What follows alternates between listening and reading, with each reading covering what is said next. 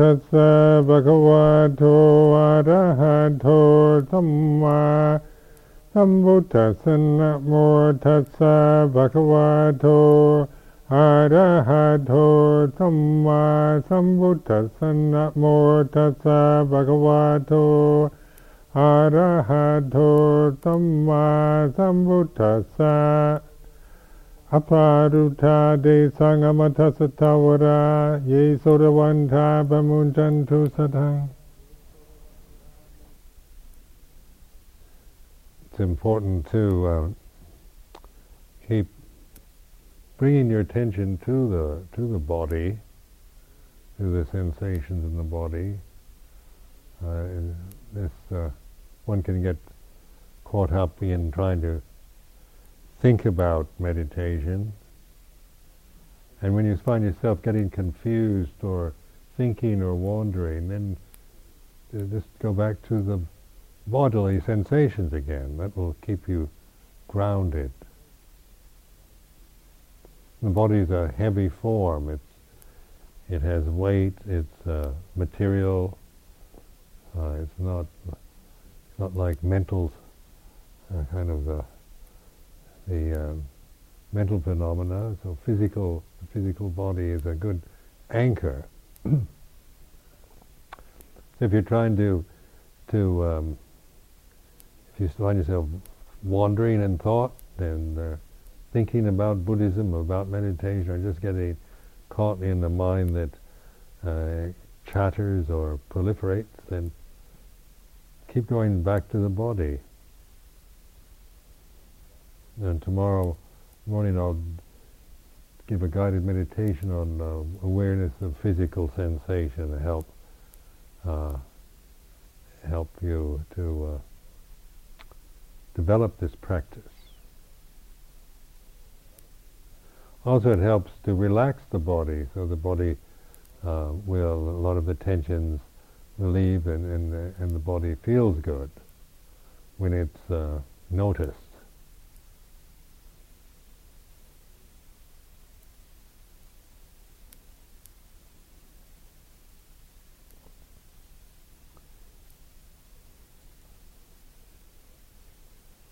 So that will live, give a kind of uh, happy feeling to, to your body, will relax, relieve the tensions and the pain, and then uh, also concentrate the mind, and to stop yourself from just sitting here thinking. And also it takes a determination, isn't it? You've got to move your attention around the body concentrated on sensations so that you, uh, you're putting forth some effort. You're not just getting into a kind of a dull, passive state.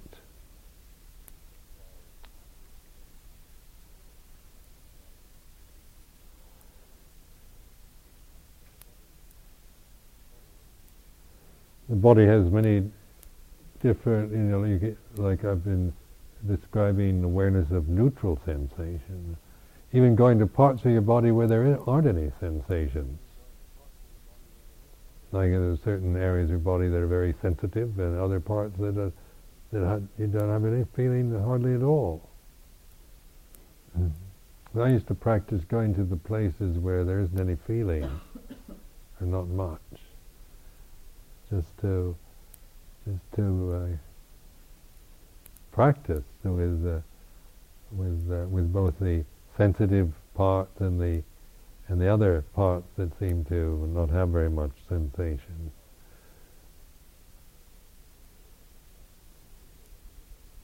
Neutral feeling, adukkhamasukha vedana, is is something to to appreciate because you pay attention. And again, we get back to this paying attention.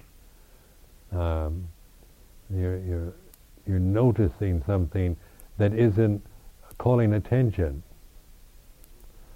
Like pleasure, uh, you know, pleasurable sensation is uh, calls your attention. You think, oh, this is great. I really like this feeling. Or pain is, oh, this is, I don't like this feeling. But adukkhamasukha vedana is uh, you don't notice. There's a lot in life you never notice. you're totally unaware of because they one lives in a realm of, of extremities, of extreme experiences you're aware of, and the rest goes re- is relatively not noticed, not appreciated.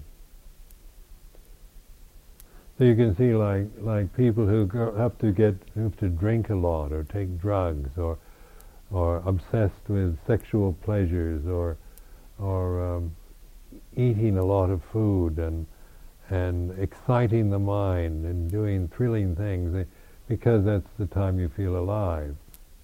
the rest of your life, you do, you're not very much aware. You just can sink into dullness or depression. Because living a life takes a certain amount of effort. Uh, and uh, or one can not put much effort into life and just float. It's easy to do that here in England, isn't it? Just get by without putting effort in because the society will take care of you. Uh, if you don't want to bother to work or do anything, you, you, you'll, you'll get by. You won't die. Uh, I mean, from you'll die eventually, but so like societies that that uh, like this, people can just uh, drift and float with not putting any effort into anything at all. In, in uh, third world societies, you have to put effort in just to survive. Don't you? You have to, you know, go out and beg for some food or look for something. If you're, you know, poverty-stricken or in a, a situation where you can't, just, people won't just support you for nothing. You've got to kind of get out there and plant the potatoes or do something, you have to put effort in. So sometimes uh, uh, third world countries, people are quite uh, have have that kind of vitality, a kind of brightness that comes from putting effort into their lives. Where in affluent societies you get a lot of depression and dullness in people because it's uh, so easy to to uh, just get by. Well, this is just a reflection on paying attention.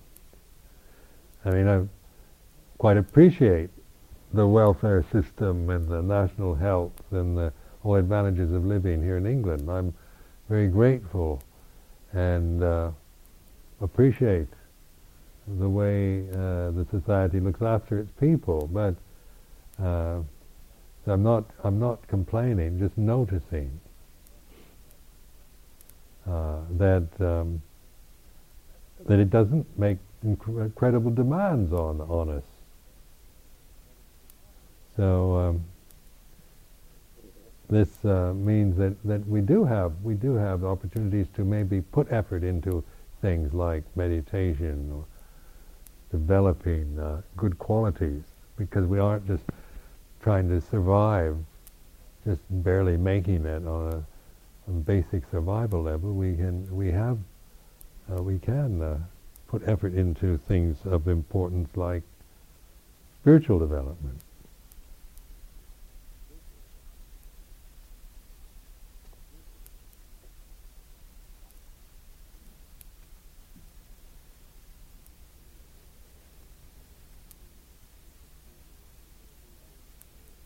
You can see we're we're challenging everything in in that we take for granted in in our cultural conditioning, such as the perceptions of time, because the meditation is always the here and now Dhamma.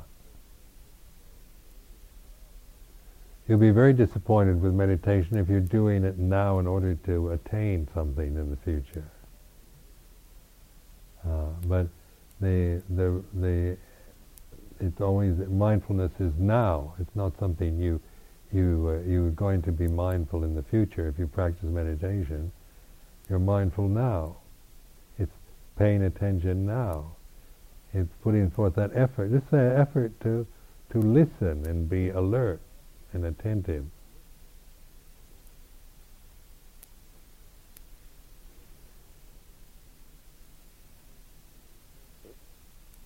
The eternal present. The eternity is now. These are kind of things you you read in literature. so, uh, oftentimes we, we, we consider eternity as kind of time that goes on forever. But it's actually timelessness, isn't it? So the timeless is now. When, uh, when we're not caught and bound into the time conditions, the mind is then, uh, say, at that point of eternity, of resting in the in the in the now, in the eternal now. Well, you can't figure that out with your thoughts.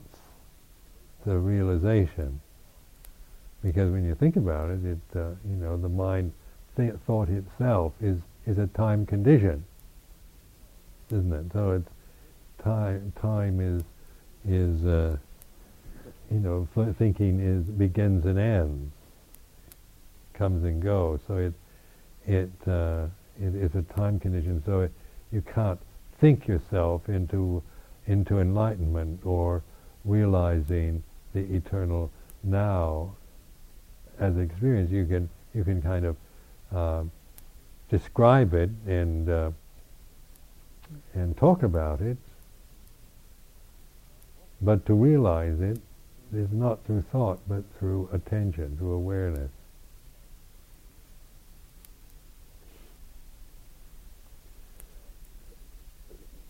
Now, Buddhist literature is abundant, and you go to there's so many books uh, uh, and translations of scriptures and commentarial uh, works uh, from every Buddhist tradition, and and people are writing books about their experiences on meditation retreats. How many of you are going to write a book after this retreat? Uh, people people love to, to write about about things that, or about anatta, no self, or about emptiness. There's big, thick books on emptiness.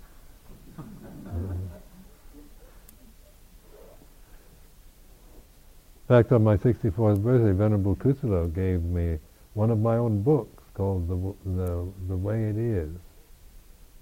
And it was it had the cover title, you know, the, but every page was blank. The best book I've ever written, or ever not written.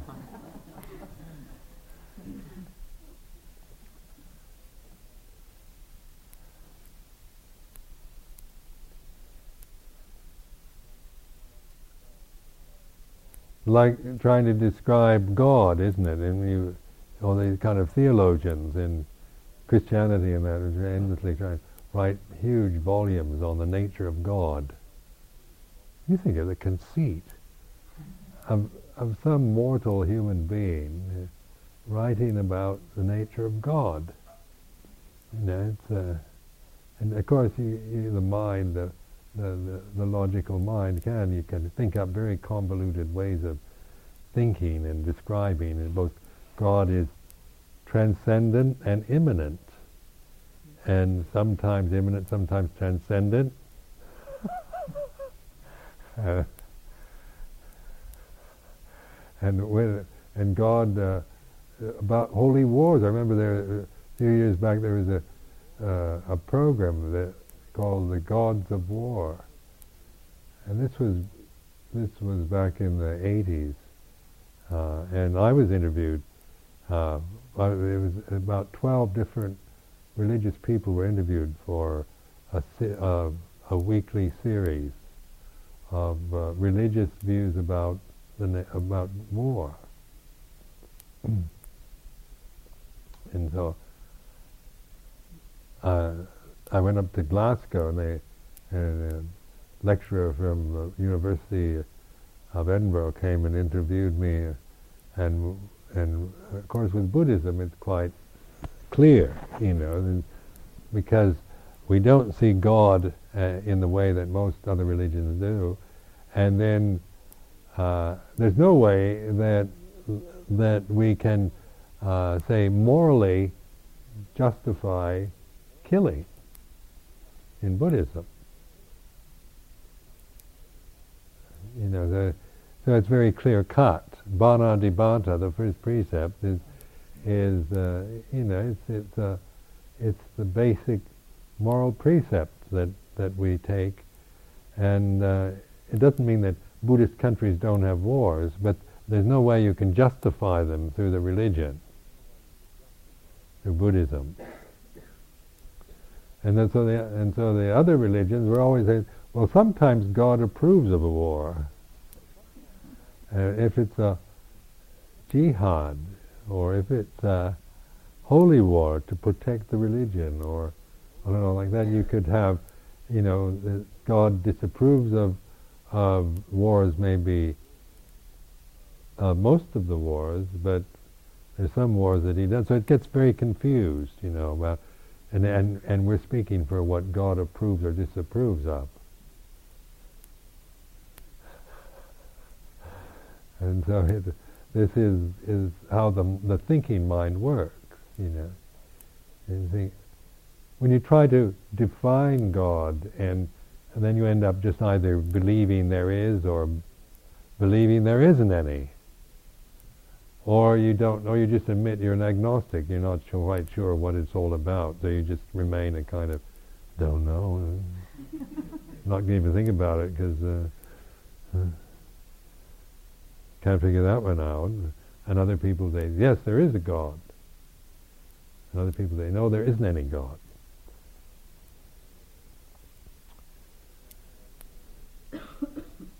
but in mysticism, isn't God is a realization. It's through a, an awareness that mystics connect to that.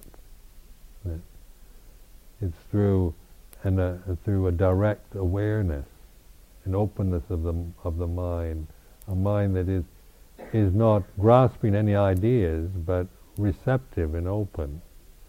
And so, and, and this is of course the what the Buddha was pointing to in terms of liberation, freedom from suffering, was the mind that is is open, receptive, where truth and experience can be realized for what it is and you're not programmed with a lot of perceptions uh, to distort experience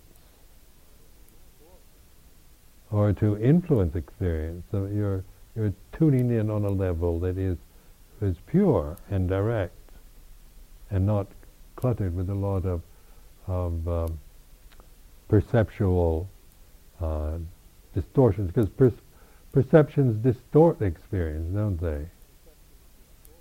if we attach to to to uh, thoughts and memories and and names for things and all that, then then we're always um, and we we don't know the nature of attachment.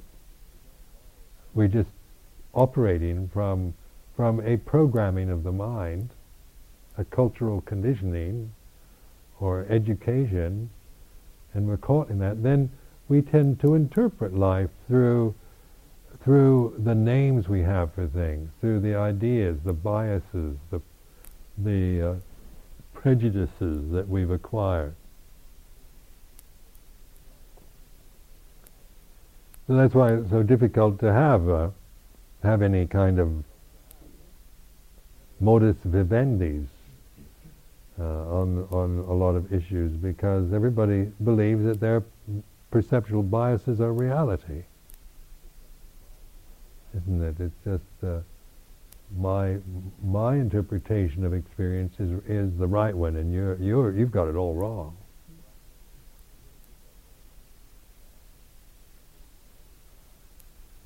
You know, like in marriages, and people married couple quarrel, and and they each one is convinced their view is the right one, how they perceive the situation, the problem, they no, you've got it all wrong. You you just don't understand. I'm. Uh, this is the way it really is.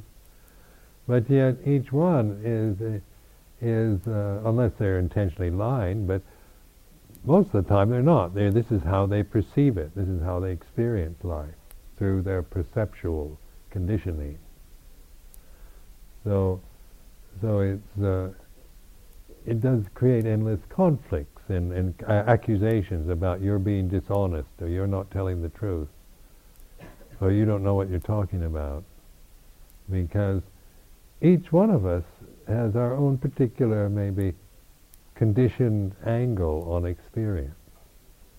And that when, when we describe the, if we experience the same thing, each one of us is going to describe it quite differently.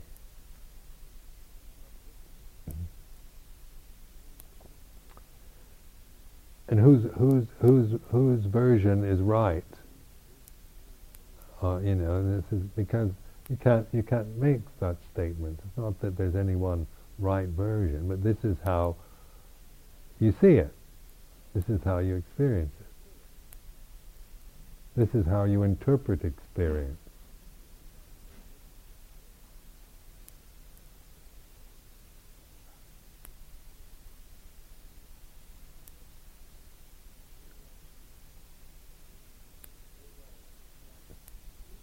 the Buddha did not teach from metaphysical positions. So, because the danger always is is that that uh, that when you try to verbalize ultimate reality uh, and describe it, then it creates these biases. One, one, is looking for something. One is not. One is uh, you know, one has got an idea that God is like this, so you go around trying to find it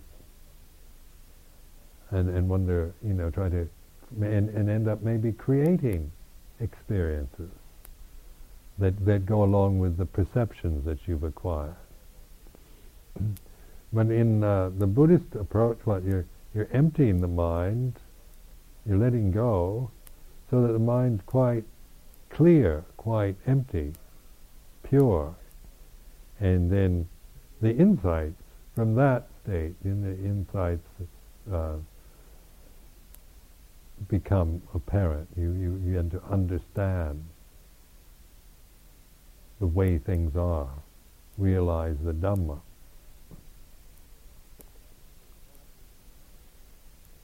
So the practices are very simple. Uh, uh, the basic practices of anapanasati, mindfulness of the body, mindfulness of, of vedana, of feeling, of pleasure and pain, and neither pleasure nor pain, uh, mindfulness of the state of mind you're in.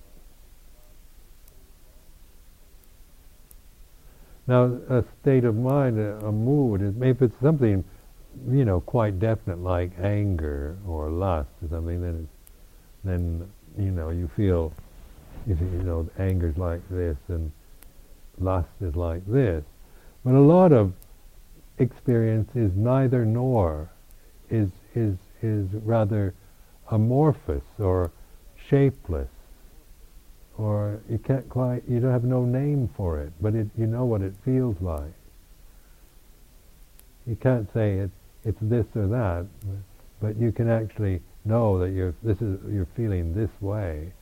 But when you try to describe it, it's hard to get the words to to because there aren't that many words to to uh, be able to describe every, the whole range of experience that we have.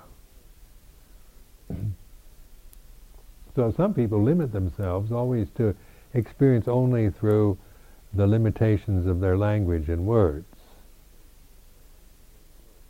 You know, so they, so reality always has to be has to be aligned with with uh, a logical structure and and the words that, that we've, uh, the, uh, the language that we use, we experience through perceptions. But then you're missing out on most of what's happening because uh, life isn't, isn't bound into vocabulary and definitions and words. It's, that's just a function of the mind.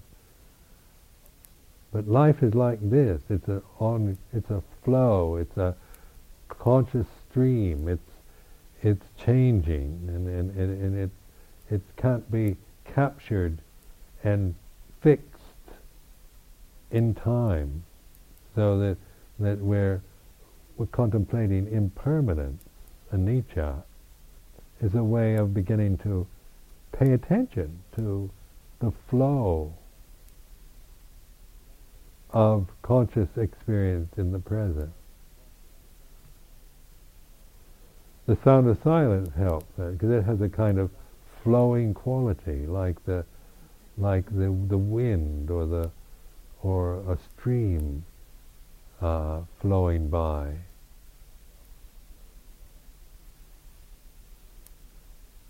And so we we're we're noticing the flowiness, the the movement of it, rather than than um, trying to fix it with perceptions, with words, with definitions.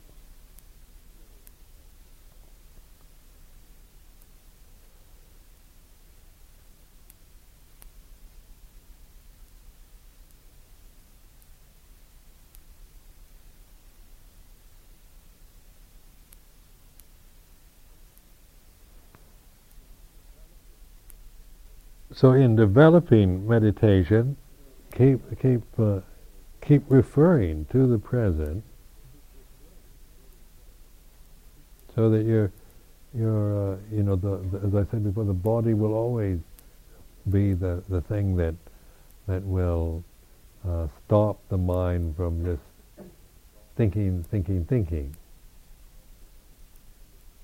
As you begin to just contemplate the the, the sensations, they say, in your hands or in your face, the feet, the shoulders, the, the legs, what's touching what, how the clothes uh, touch your skin, the belt around your waist, the cuffs on your sleeves, the uh, the way your body sits on the on the cushion, uh, and all the rest of it. You you just keep keep observing the way it is in terms of sense, sensation will help to to stop this this uh, wandering of the mind, relaxing the body, contentment, developing a sense of of inner ease and relaxation and contentment rather than striving and struggling, controlling. So that the the, medit- the, the, the way of meditation is through relaxation, through attention, through uh, through trust and faith, through just learning to relax and, and trust yourself to observe rather than to endlessly search for something and try to get something or get rid of something. And in that state, then we can observe that very tendency of always trying to get something, become something, or get rid of something. Now, in the Four Noble Truths, the, the first Noble Truth is there is suffering, it should be understood. So, understanding suffering is to stand under it. And to you don't define suffering with, with uh, you know with words, but you you uh, you investigate it. Suffering is like this. So you embrace it. You you contemplate it, investigate, examine. These are the words that the Buddha used. Second noble truth is is there is uh, there are the causes of suffering. And what are these causes? They are attachment to desire, to the three kinds of desire. So desire, what is what is desire? it's an English word. Probably comes from Latin or French. And uh, but the uh, Pali equivalent is tanha, is tanha, but desire is uh, is. It's always looking for something. Desire is a movement of the mind that comes and always wanting something or wanting to get rid of something. So, and then we attach to desire. We we grasp desire. We we become people who are always having desires, and those desires are always you know, they're always seeking something or trying to change something, get rid of something. Desire is never content. in itself, is it? It's, it's not contentment. It's not peaceful. Uh, it's always moving. So you always, you know, you get caught in it, and then you're always being pulled by it, and so and it becomes uh, the the force of habit. So it's a, important to know what no desire is desire. That is study desire. So the three kinds of desire. I think Kama Tanha is uh, desire for sense pleasures. So that's quite an obvious one. You know how it's the uh, sensual pleasure, uh, wanting to have what we, what is attractive, beautiful, pleasant, delicious, sensually pleasing, sensually exciting. So Kama Tanha, you, you can you can you can see when you when you have this this desire for just to, to have sense sense excitement, excite your senses and and, and experience pleasure through the senses. This desire is if you get caught in Kama Tanha, then you become these kind of hedonistic people. It's always, you know, you're trying to to find happiness and pleasure all the time, and and so you you get fulfilled, you get what you desire, but then you you but then you want another, the next hit, you want the next one, so that it doesn't, you know, you you you can burn yourself out with kama tanha until you, you, you just kind of, you know, collapse in a heap, just seeking sen- sensual pleasures, as many people do because it, there's just no end to it, and until you you get kind of burnt out by it, and then you don't want any more for a while. It's like eating too much food, isn't it? You're very hungry, and and and the and all this wonderful food, and you start eating it, and you you want more and more, and you want to try this, and you want to try that, and you eat more and more, and then you reach a point where you don't want any more. So even the most delicious food there is you don't want it. You, you can't bear the thought of stuffing another morsel into your mouth. But not very, you know, within an hour you'll want. so you get, you can, you can, you can get satiated at best, uh, but then, but then you haven't really solved the problem. You just have to satiate your sensual desires, it, you know, it has a very bad effect uh, on your health and on your uh, emotions. So to spend your life just uh, satiating desire is is pathetic. You know, a lot of suffering comes from that. So Kama Tanha is that and, and to know just the, the fourth, how I noticed with Kama Tanha, it's just always looking for something, something to, to, to do. Just anything. Like I, I used to notice in, when I lived in Thailand, how you always want something to do. You go back to your, your kuti and, and you feel this desire to do something, but there's nothing to do. So you end up just picking up things and putting them down. Or, doing anything, you know, find something to, to just do, because uh, and if there's any food I mean, or anything to eat, here in England it's cups of tea, isn't it? Time for tea. When you get in that thing, I don't know what. Let's have a cup of tea.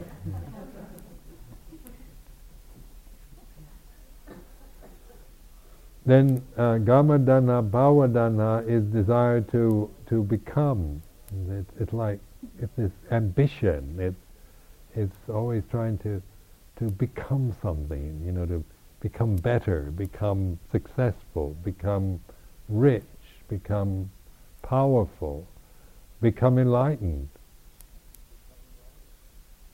And so it, it's a this, this desire to become. You begin to to notice that, how, how dissatisfied you are with yourself. You want to become something else. Maybe you don't really like yourself very much the way you are, so you want to become something. you're poor and and uh, and, and and nobody cares much about you, so you want to become rich and powerful, where people will pay attention to you, or you want to prove yourself that becoming, this sense of becoming. So desire is always this movement of seeking something that you don't have. Either sense, either a sense, sensual object, or some kind of idea to to to become uh, and attain some state that you imagine. Or it can be vibhava tanha, which is to, the desire to get rid of things. Get rid of your smoking habit. Get rid of the pain in your legs. Get rid of uh, the bad memories. Desire to get rid of. So, so these these three kinds of desire, get to know them, what they feel like, the desire to get rid of. You know, I don't like this. I don't want this. I don't want to be like this. I don't want these things. I don't want this mood. I don't want these memories. I don't want these emotions. And sometimes they're very. It's very righteous because if you're if you're having uh, you know bad thoughts and and uh, horrible emotional upheavals, you, you know, it's natural you don't want them. So we're not we're not condemning desire. We're studying it, get to know it, what it feels like. So I would, in, in daily life, I didn't use this, this kind of observation of just what it, they get to know desire. I found these three kinds of desires very helpful reflections for me because I never before I never really contemplated desire. Just had, you know, I I knew what the word meant, but never really noticed it as experience, and the desire to get rid of things. Never thought of that as desire. It always seems, you know, right, kind of righteousness. And then get rid of the devil, kill the devil, burn the witches, get rid of the bad ones, punish the criminals, uh, get rid of the the bugs, get rid of, you know, Rentokil, insecticide. If it gets in your way and you don't want it, you just kill it off, destroy get rid of. We've got a lot of that, don't we? Murder comes from that. And so it's uh, very good, to, you know, get rid of Saddam Hussein. A lot of vibhava tanha towards Saddam Hussein, isn't it? Get rid of that horrible man. So and or get rid of all the, the things you don't like about yourself. Get rid of your weaknesses. Get rid of your bad thoughts.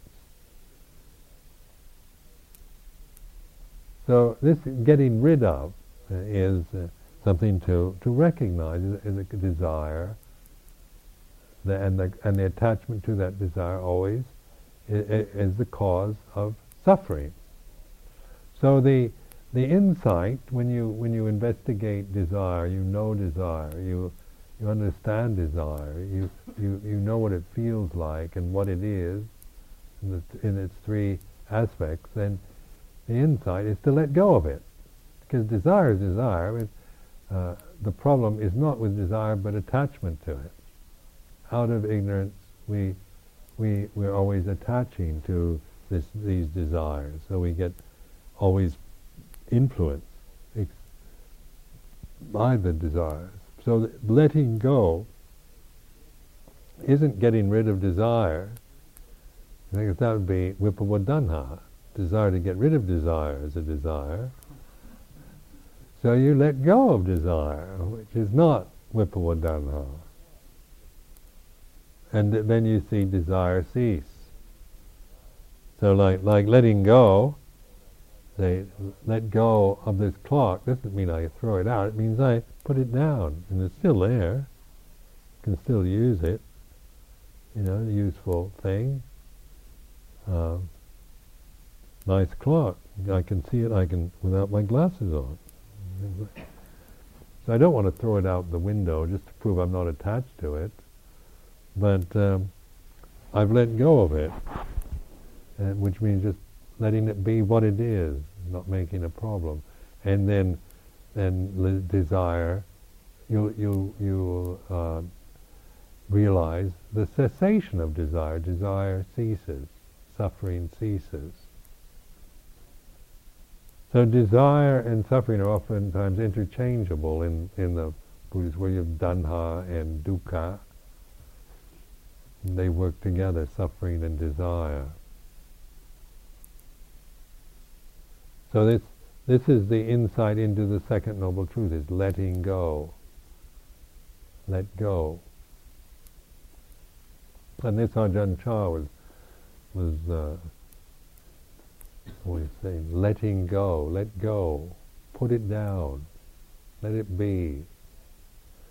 Letting go, I think, for many Western people sounds like throwing out, you know, getting rid of. The, this you have to, you know, you have to uh, don't, you know, how you interpret these words, but uh, or how these words have the impact they have on your mind.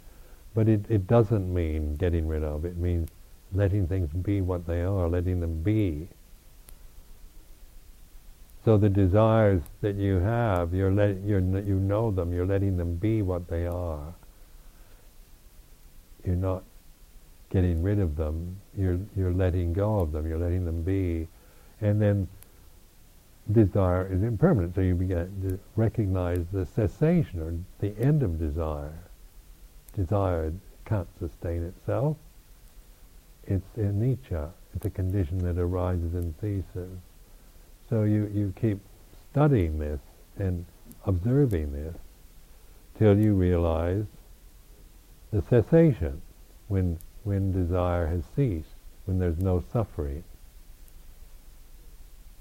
which is the third noble truth, the realization of cessation.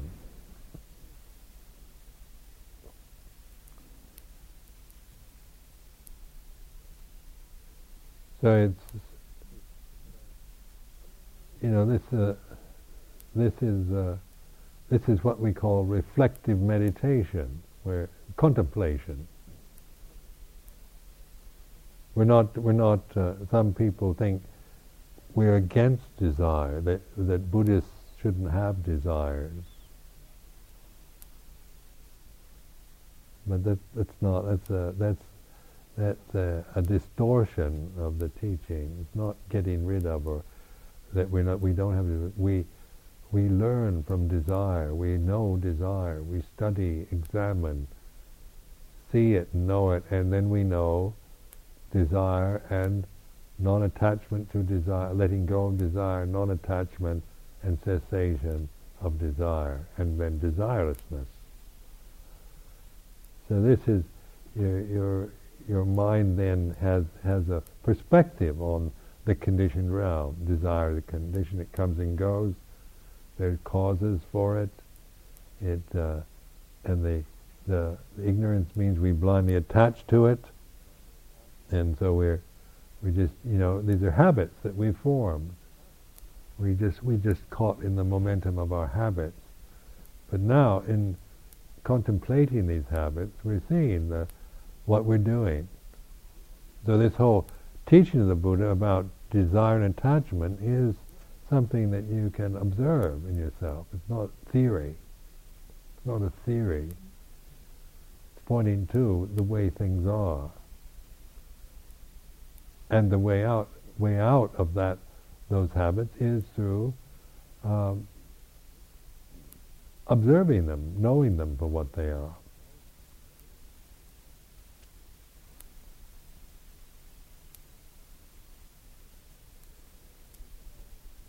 There's a lot of desires that are quite good, like like say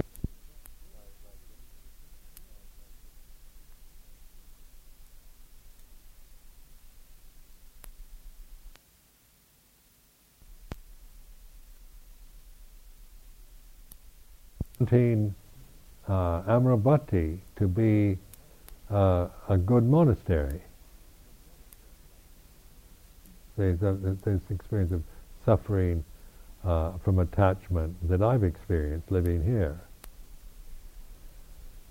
So wanting Amaravati to be a good monastery and to be uh, respected and be of use. And then uh, attachment to that desire leads to a kind of anxious state when, when things don't always go well here. So then you, you get you, you start getting when things don't always go in the right way and things aren't so good, then you then you you you can feel yourself suffering. So then I, then I think, why am I suffering? Because I that my desire for Amaravati to be something always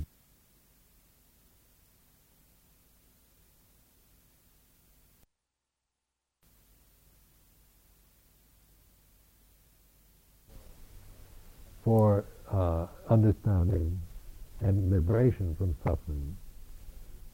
So, so even you know wanting people to to be successful in their meditation. I suffered a lot the years of wanting monks and nuns to understand the Dhamma, and then feel a lot of kind of disappointment when they don't seem to understand it.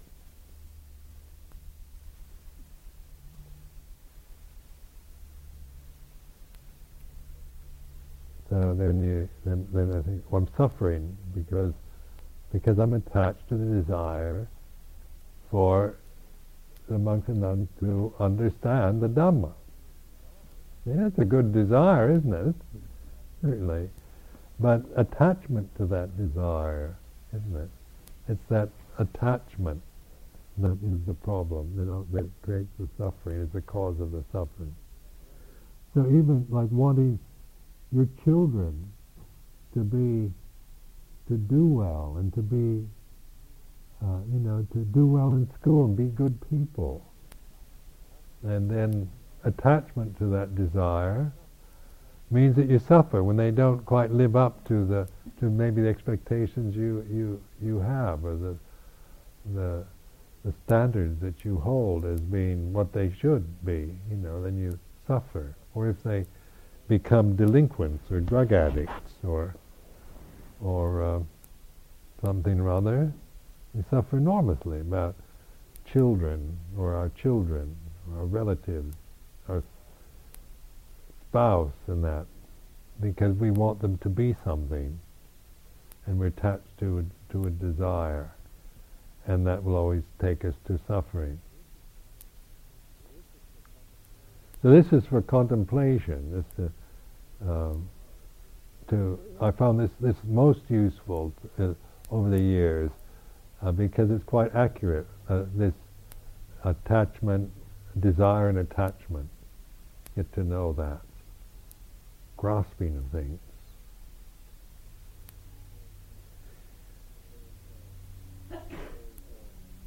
There's uh, like having faith. I found in over the years. Um, the amount of faith I have in the Buddha Dhamma Sangha has become quite profound. Uh, yet in the beginning, I was I, I, didn't I was much more kind of um, not so didn't have so much faith, but had I had initial inspiration, but I was quite critical person and and saw Buddhism very much in in, in a kind of uh, uh, more like a philosophy. So then, uh, faith has has arisen through the practice, seeing how it works, and and this sense of just total surrender and faith to the Dhamma now makes sense to me. I can really say, I just totally trust in the Dhamma I couldn't have said that 20 years ago because I didn't trust it that much. I was I was figuring it all out, and I was, and uh, there was, and I wouldn't have liked to have said anything like that. It sounds too much like faith in God, you know, just surrender to the Lord. And you know, I don't like that. All that Christian rubbish that I used to hear, uh, rebelled against it, but. Uh, now I can now I can I can understand what that means like surrender to the Lord and I, I know what it means now. So it, it doesn't I don't find that offensive anymore.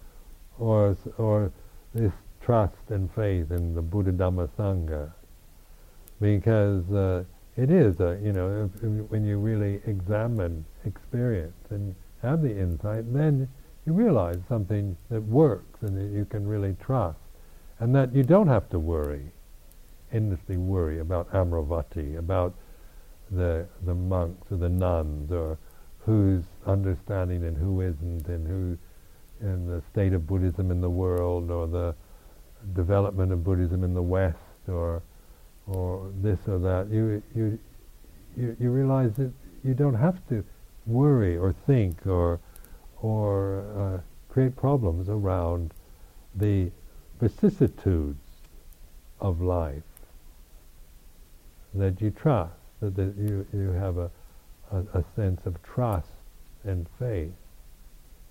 So whatever happens, what's supposed to happen?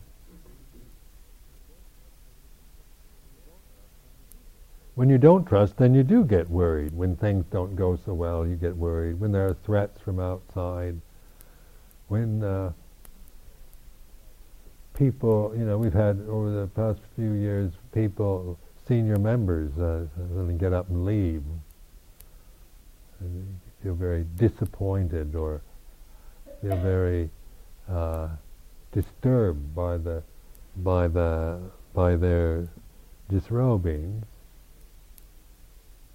and so easy to start worrying because you you, you the, that part of you wants to see the wants this reinforcement that this is the right way and it's going to get better and better and it's really benefiting everybody and the Sangha in the West is developing and the monasteries are really getting, you know, rooted in the West.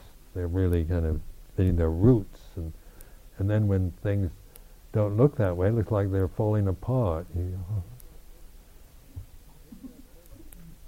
But if you have faith, it doesn't matter whether they take root or not. It's not the point. You, may, you have no demands. You have no expectations. You trust in just your own ability to practice, because that's all you can ever really trust. You can't, you can't make demands on other people. You can, but it, it doesn't. It's uh, you suffer.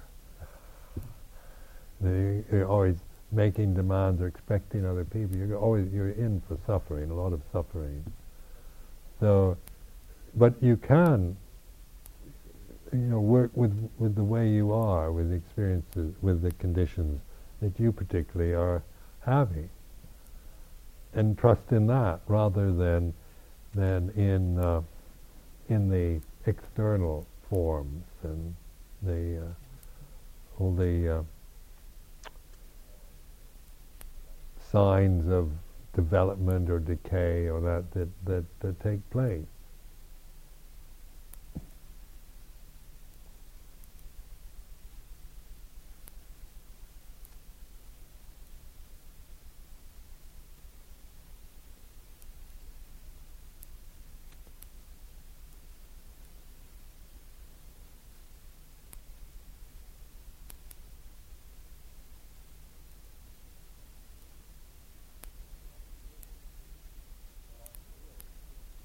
Life will present you with everything you, you need for enlightenment.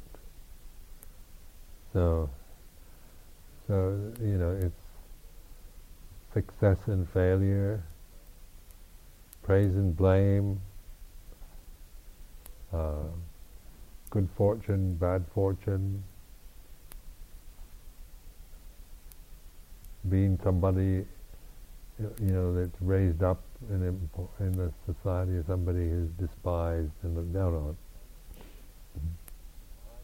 In uh, in Thailand, for example, being a monk in Thailand, you're you're raised up.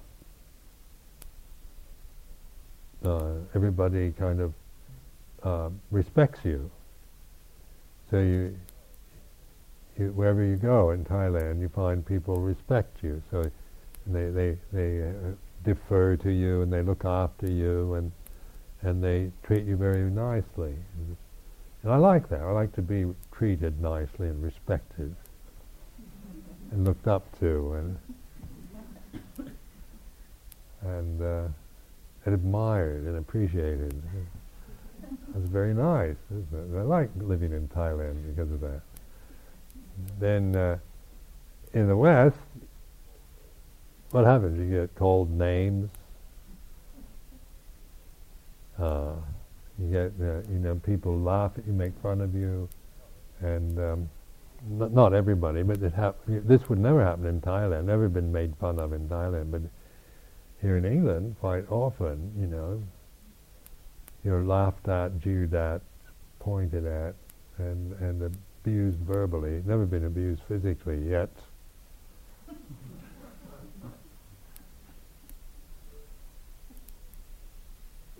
So then, but both are of equal value, isn't it?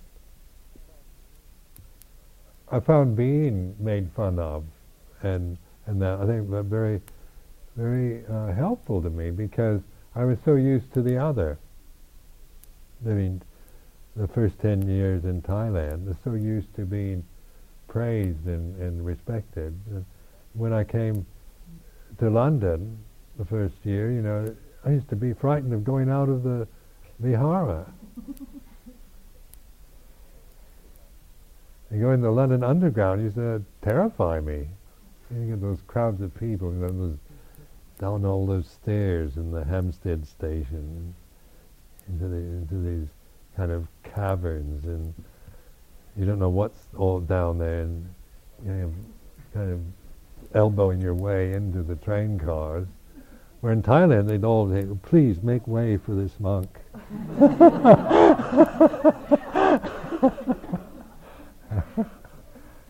Where in London Underground you just got to get in there with the rest. get out of my way. and, uh, and, so you you have uh, you know different different uh, experience of, say, be, being praised and blamed.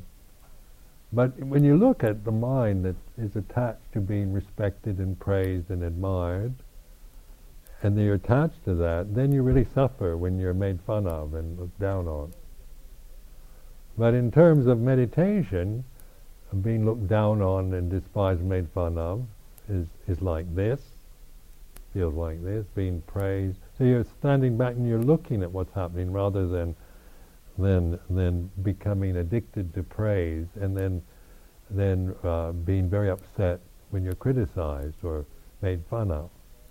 So you're, you're developing a mind that is, is, is equanimous and clear rather than dependent on uh, conditions being uh, the way you want them and what you're used to. You can you always have this adaptability to uh, to use the existing conditions for mindfulness.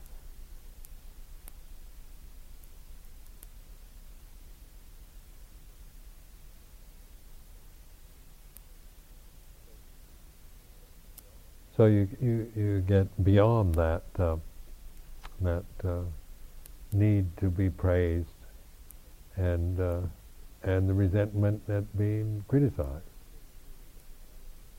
And so you're really developing a stability of mind, a clarity that comes with comes through wisdom and understanding. so, in terms of the eight worldly dhammas, then that the like Luang Por Chah used to say, they're both of equal value, both sides, success and failure. Where in the worldly life we want to be successful, isn't it? To be successful is very important. To see yourself as a failure is is really depressing. And for men, isn't it? It's really depressing to to feel like you're a failure. And to be successful is, you know, what everybody wants to feel I'm a success, not a failure. But in terms of Dhamma, success and failure of equal value. Success is like this, failure is like this. So you're, you're not uh, being caught in the, you know, in jumping for joy when you're successful and, and feeling uh, suicidal when you're a failure. Because you're willing to learn from experience, whatever it might be, rather than than try to control life to to build up yourself in, in, in terms of being uh, admired, successful, wealthy, uh, high status, and happy, because there's no guarantee in life that that's how it's going to be. So we learn from the way it is. Contemplate that. I found that very useful in dealing with my own character, which, you know, definitely wants happiness, success, praise. What I like. Uh, and so, but, but uh, having investigated that and having opportunities to, to, uh, to understand the uh, result of attachment to that, that even even even if you get all the success and praise and wealth and power and status, even if you could get get it all, you're stuck with the fear of losing it. So successful people are always frightened that they're go- like wealthy people are always frightened they're going to lose it. And successful people, even though you are a success, there's always this fear that you're not going to be in the future. So, because if you get one, you get the other. You know, the, so even being a success uh, doesn't mean you're going to be happy. But it means you're going to worry about losing it, not being successful. Because you know it's not, not a sustainable state or having power or praise and all that. So, so this is where this the wisdom faculty is observing that these are um, dhammas that the world uh, subscribes to. This is the nature of the world, and uh, and we learn from it, and we learn non-attachment. And so, whatever is happening, whatever we have to experience in life, then that is that is the path that we're on, the Eightfold Path, the, the way to liberation.